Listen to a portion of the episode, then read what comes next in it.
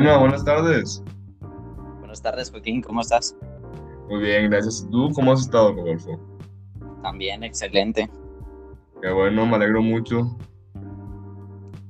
¿Y qué has estado haciendo en este tiempo de pandemia? No, pues desde la última vez que hablamos no he hecho mucho, la verdad. A estar aquí en clases en línea, entretenerme aquí con mi familia, viendo la tele, etcétera, pero nada aparte de eso, ya que como es la pandemia, no podemos salir. Exacto, pues así deberíamos estar todos. ¿Y tú qué has hecho, Rodolfo? También lo mismo, quedarme en casa, estar en familia y tratar de seguir sano. Ah, no, pues qué bueno, así se tienen que ser, la verdad, ahorita. Sí, la verdad es que sí. Y bueno, ahora creo que después de esta pequeña introducción, vamos a ir pasando al tema del podcast. ¿Cuál es el tema? Cuéntame. Pues hoy les presentaremos el tema de la leyenda. La leyenda, suena interesante. Cuéntame más, por favor. Claro, bueno, la leyenda es un texto narrativo que tiene elementos ya sea reales o imaginarios y que normalmente se transmite de, manera oral de generación en generación. Mm, sí, yo de las leyendas no sé tanto, pero lo que sé es que o sea, se transforma el cuento, como se cuenta más bien, a través del tiempo, ¿no? Porque como hay generaciones, se le van cambiando, etcétera, etcétera. Luego tienen de que su tiempo y espacio definido, no te dicen, hace mucho tiempo pasó esto. No, no, no, te dicen, en 1962, en la Casa Juárez pasó esto, por decirlo así. Pero también puede cambiar, o sea, si lo cuentas en el otro saltillo, una leyenda, pueden decir de una manera y en el sur te la pueden decir de una manera completamente diferente.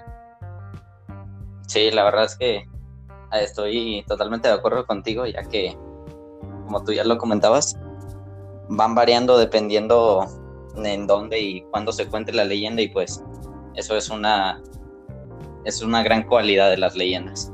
Sí, una buena característica. Oye, ¿y tú sabes cuál es el origen de las leyendas?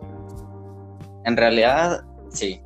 Eh, la leyenda viene del latín legenda, es decir, eh, lo que debe ser leído. Y en su origen se refería a una narración que estaba escrita y era leída en público dentro de monasterios y las iglesias. Mm. Además... Continúa, perdóname. no se preocupes. Estos textos también tenían rigurosidad histórica y buscaban resaltar la intención moral o la espiritual.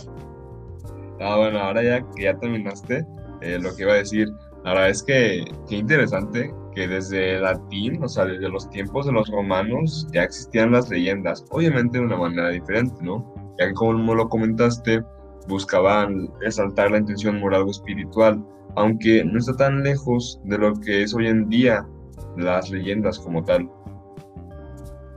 Sí, em, como tú lo dices, a pesar de, estar, de que fueron hechas desde hace mucho, pues sigue como con la misma esencia. Y pues eso me parece muy fascinante a mí. Sí, exacto. Oye, Rolfi, ¿y a ti qué leyendas te gustan? Yo tengo unas que me gustan demasiado, no sé si las conozcas, son muy poco populares. Son la leyenda de la Nahuala y la de la Llorona. Y también la de las momias, la puedo incluir incluso. Pero a ti, ¿cuáles te gustan? Eh, bueno, primero eh, me quisiera comentar de tus leyendas, que esas son de hecho de mis favoritas, me gustan bastante. ¿En serio? sí, de hecho, creo que las conocí por, creo que hay diferentes películas, ya las había visto. No me digas, ¿a poco hay películas? No, no sabía de su existencia. Sí, la verdad es que te las recomiendo por si algún día las quieres ver. Y de mis leyendas favoritas, yo creo que serían algunas de aquí de Saltillo, por ejemplo, eh, mi favorita es la de La Taconera, ya que desde muy pequeño la escuché y me, ah, me encantó. la leyenda, la verdad. Oye, yo tengo una leyenda que es aquí también de Saltillo, está muy buena. ¿Quieres que te la cuente? Sí, por favor, adelante. Bueno, ok, aquí va. Nomás no te asustes, ¿eh, Rodolfo? Porque sí está medio, medio. Bueno, voy a empezar.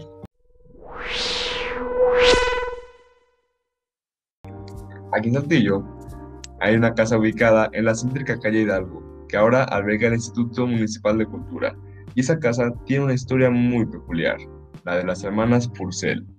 Resulta que esa vivienda se construyó en 1905 y cuenta con un estilo neogótico victoriano, o sea, básicamente se ve muy, muy antigua, aunque la verdad es que tiene un estilo muy bonito. Luego, don Guillermo Purcell nació en Irlanda, pero él, es el, él fue el señor de la casa y vive ahí con su familia. Tuvo seis hijas, dos varones, con, dos, ah, perdón, tuvo seis hijas y dos varones, y todos ellos con su única esposa Helen O'Sullivan. Sus hombres murieron sin descendencia, y de las seis mujeres, la mayor falleció a un niña. Pues se casaron y se fueron a Inglaterra, y tres permanecieron solteras, por lo que el apellido Purcell nunca sobrevivió. Pero a la muerte de don Guillermo en 1909, doña Elena se fue a vivir a Berkshire con sus tres hijas solteras. En cuanto a las casadas, su hija Bridget y su esposo pasaban grandes temporadas en la casa de Saltillo atendiendo sus negocios en México, ya que ellas tenían aquí diferentes negocios de lo que traían de Irlanda, Inglaterra, etc. Y bueno, ellas siempre estaban acompañadas por Mami, su única hija, y en ocasiones se les unía a Catherine, la otra hija casada, con sus cinco hijos y toda la cosa, ¿no? Y los niños siempre pasaban la casa ahí bien contentos, aquí en la casa de Saltillo, porque estaba muy padre, ¿no? Muy grande, muy bonita, etc.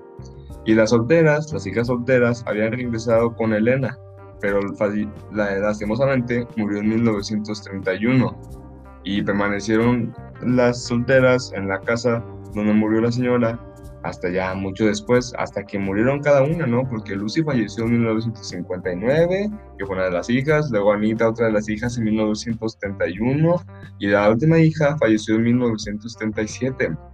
Pero se cuenta que como se quedaron ahí con su mamá, o sea, cuando murió su mamá se quedaron ahí, se cuenta que los espíritus siguen deambulando, el de la mamá y los de las tres hijas nunca se movieron de esa casa los cuerpos y se cuenta que las almas siguen ahí.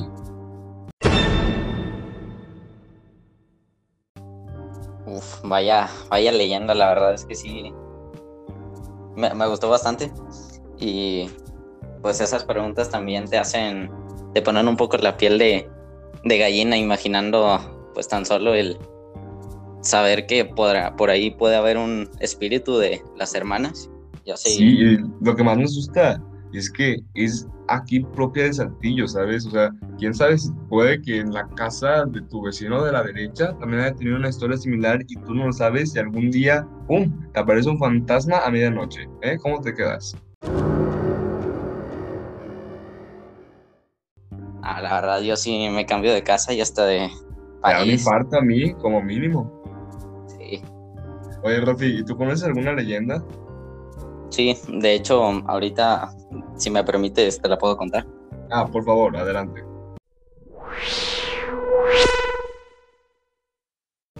Claro, bueno, eh, esta es la leyenda de la Casa Alameda. Esta casa lleva décadas en esta ciudad.